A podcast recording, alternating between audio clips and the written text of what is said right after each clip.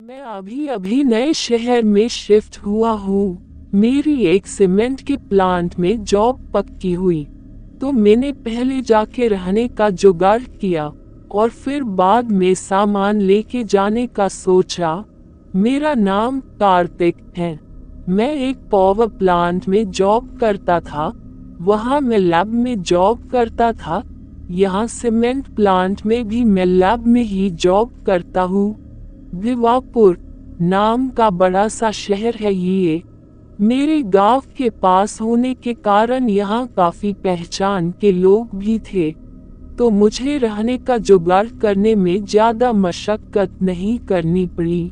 मेरा किराए के रूम और प्लांट के बीच में कुछ 20 मील का फासला था, जहाँ प्लांट था वहाँ रहने का कुछ इंतज़ाम नहीं था। तो सबने कहा कि यही भिवापुर में ही रह जाओ। सबकी मान कर मैंने यही रूम ले लिया। मैं जहाँ रहता था वो घर एक ऑटो के मालिक का था। उनका नाम हरी काका था। सब लोग उनको इसी नाम से बुलाते थे। उम्र में बड़े होने पर भी वो हमेशा दोस्ताना अंदाज में ही मुझसे बात करते, मुझसे उनका लगाव बेटे जैसा था। रोज मुझे खाना खाया क्या? ये ज़रूर पूछते और बातें चालू करते।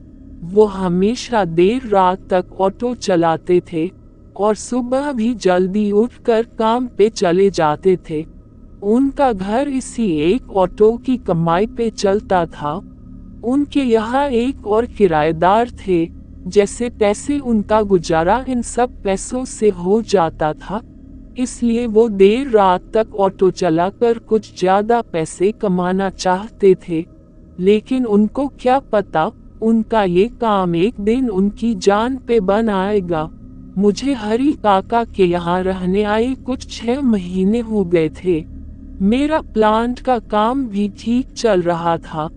मैं जहाँ रहता था उसके पास से हाईवे था। सबका कहना था कि उस चौराहे पर बहुत बार एक्सीडेंट से लोगों की जाने गई है। रात को मैं भी आता था प्लांट से उसी रास्ते। मुझे भी हरी काका ने आगाह किया था। मैंने उनसे यही पूछ लिया, हरी काका, वहाँ क्या है ऐसा? कुछ भूतों की बात है क्या? हाँ कार्तिक बेटे, वहाँ बहुत सालों से ये जो पुल बना है ना सुना है ये जब बन रहा था तब कई लोगों की इसमें बलि दी गई थी। अब वही यहाँ मौत का तांडव कर रहे हैं। काका ने समझाते हुए कहा, ये बातें सुनकर मैं थोड़ा डर गया। मुझे सहमा सा देख काका बोले, अरे, डरो नहीं बेटा। यहाँ घर में कोई टेंशन लेने की ज़रूरत नहीं है।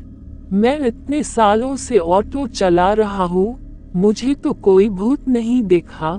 हमारी बात हुए अभी कुछ ही दिन हुए थे कि उस चौराहे के पास फिर एक एक्सीडेंट हो गया। लेकिन समझ यह नहीं आया कि वो एक्सीडेंट कैसे हुआ। जब सब लोग देखने गए तो मैं भी साथ में चला गया। एक कार वाला था। चौराहे से आगे जाके एक खम्बे से जाके टकराया था। उसकी मौत जगह पर ही हो गई थी। लेकिन रात को हाईवे इतना चालू रहता है। फिर भी किसी ने उसको वहाँ देखा कैसे नहीं? यही सवाल सब कर रहे थे। उसका एक्सीडेंट हुआ, ये बात सुबह सबको पता चली। पुलिस वालों को भी ये हमेशा का रोड एक्सीडेंट लगा। लेकिन काका घर आने के बाद सबको यही कह रहे थे कि ये रोड एक्सीडेंट नहीं था। उस आदमी को भी उन भूतों ने ही मारा है। ऐसे ही दिन बीतते गए। मुझे यहाँ अब साल होने को आया। मैं भूतों पे वैसे तो यकीन नहीं करता लेकिन सब बोलते हैं। तो मन न चाहते हुए भी मानने को तैयार होता है। मेरे दादू का कहना था, आदमी का निडर रहना अच्छी बात है, पर थोड़ा सा डर भी होना चाहिए। डर से इंसान आने वाले खतरे के लिए तैयार होता है। अचानक आया, खतरा निडर संभाल नहीं पाता और दुर्घटना हो जाती है। मुझे जब भी कभी रात को अकेले में कहीं सुनसान जगह जाना होता, मेरे दादू की यही बात मैं हमेशा अपने मन में रखता था। जब ये किस्सा मेरे साथ हुआ, उसके बाद से तो मैं बहुत डर गया था। वो बारिश की अंधेरी रात थी। अमावस्या थी कि पता नहीं लेकिन बाहर बहुत अंधेरा था। घने बादलों की वजह से रात और भी काली लग रही थी। मैं रात के लगभग एक बजे को उस चौराहे पे उतरा। मुझे मेरे प्लांट की बस छोड़ के आगे चली गई। आज प्लांट में शटडाउन था इसलिए सभी ने ओवर टाइम किया था तो लैब वालों को भी रोका गया। एक दो लोगों के लिए अलग से गाड़ी नहीं भेज सकते थे। तो मुझे बेवजह बिठा के रखा। बारिश भी बहुत तेज हो रही थी। छाता भी नहीं था मेरे पास। मैं भीगते हुए जा रहा था। मेरा घर उस चौराहे से कुछ 20 मिनट की दूरी पर था। मैं बिना पीछे देखे जल्दी घर जाने के लिए चल रहा था। चौराहा पीछे रह गया लेकिन ऐसा लगा कि चौराहे से मेरे पीछे कोई ना कोई चल रहा है। पीछे मुड़ने की मेरी इच्छा थी पर डर के मारे मुड़ ही नहीं पाया। बस चला जा रहा था मैं। ऐसे लग रहा था कि अभी घर आ जाएगा लेकिन मैं घर पहुँच नहीं पा रहा था। घर सामने देख रहा था लेकिन क्या हो गया था मुझे समझ नहीं आ रहा था। मैं घूम ही रहा था। मुझे समझ आया कि कुछ तो हुआ है मुझे, लेकिन इसमें से मैं बाहर निकल नहीं पा रहा था। मेरे पीछे से कोई मुझे धकेल रहा था। मैं डर जाऊँगा पीछे देख के, इसलिए मुड़ के देखने की हिम्मत नहीं थी मुझमें। अब मैं थक चुका था, चल चल कर चलना नहीं हो पा रहा था अब और मुझसे। मानो अब वो मुझे खींच के कहीं लेके जा रहा था। मैं खुद को उससे छुड़ा नहीं पा रहा था कि अचानक एक ट्रॉली वाला मेरे बिल्कुल पास से हॉर्न मारते हुए गया। मैं वहीं पर सुन्न हो गया था। लगा मैं जैसे सपने से जाग गया। बारिश भी रुक गई थी और मैं एक जगह रुक गया। अब मेरे आसपास कोई आहट नहीं थी। घड़ी देखी तो सुबह के चार बज रहे थे। मैं अब और नहीं चलना चाहता था। वही बैठ गया। सुबह का इंतज़ार करने लगा। जैसे ही थोड़ा उजाला हुआ, देखा मेरा घर सामने ही था। पता नहीं कि मैं कहा घूम रहा था और मेरे पीछे कौन पड़ा था। रूम पे जाने के बाद मैं सीधा अंदर जाके कपड़े बदल कर सो गया।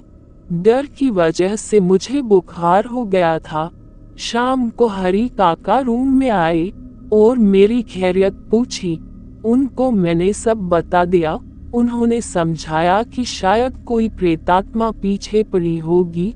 उन्होंने आगे कहा कि मैंने ऐसा भी सुना है कि ये आत्मा पीछा करके थका देती है।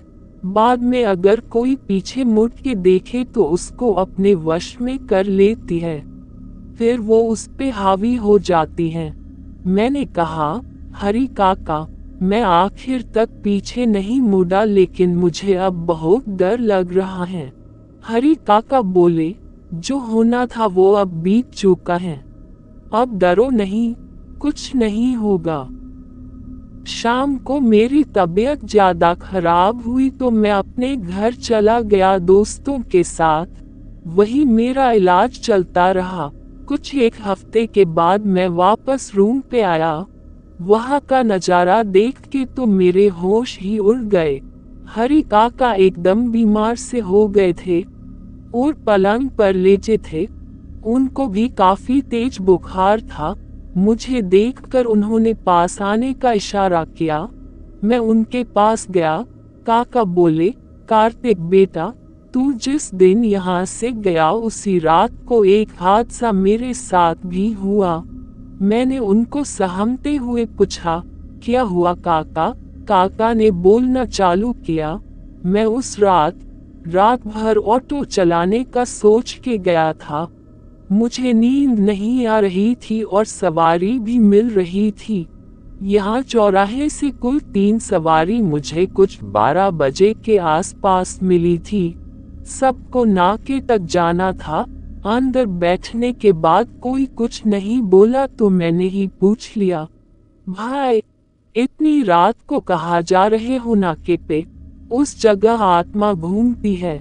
मेरे किराएदार को भी डराया था उसने।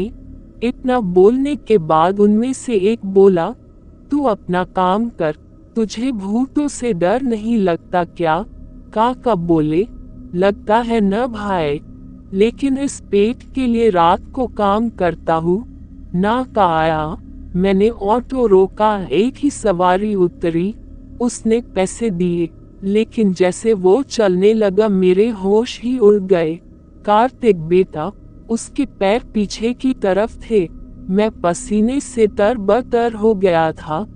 दिल ज़ोर ज़ोर से धड़क रहा था।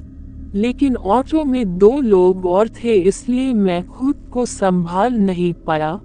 मैंने बाकी दो सवारी से कहा, देखो भाई, उसके पैर देखो, दोनों उल्टे हैं। वो क्या था? तुम्हारे साथ बैठा था, कोई भूत था क्या? इतने में दोनों सवारी ज़ोर से हंसने लगे। दोनों की आँखें खून की तरह लाल हो गई थी। उनमें से एक ने कहा हमारे पैर कौन से सीधे हैं देख, उनके भी पैर उलझे थे। बस इतना ही याद है मुझे, आगे क्या हुआ पता नहीं। मेरे घर वाले कहते हैं कि मैं वहाँ बेहोश था ऑटो में। लोगों ने मुझे घर लाया। मैं सुन्न सा रह गया ये सुनकर। ये सब हमारे साथ ऐसे कैसे हुआ समझ नहीं पाया मैं। फिर मैं रूम में गया और प्लान जाने की तैयारी करने लगा। आज भी मुझे रात होने वाली थी। डर तो था, लेकिन काम था तो करना ही था। मैं काका को मिल के चला गया। उस दिन के बाद से काका कभी ठीक नहीं हुए। बुखार कम ही नहीं हुआ उनका। डर से वो अंदर से टूट गए थे। कुछ दिनों में खाना पीना भी बंद हो गया उनका। और एक दिन जब मैं प्लान से वापस आया तो काका हम सबको छोड़ के चले गए थे। घर वाले रो रहे थे। उसी दिन एक पंडित को बुला के घर में शांति के लिए हवन भी हुआ। मुझे भी कुछ सहज नहीं लगा तो मैंने वो घर बदल दिया। लेकिन मेरे साथ जो हुआ, वो क्या था, इसका जवाब किसी के पास नहीं था। उन प्रेतात्मा ने काका की जान ले ली थी। मैं बच गया था। भगवान का शुक्रिया करता हूँ, रोज और अपने काम पे चला जाता हूँ।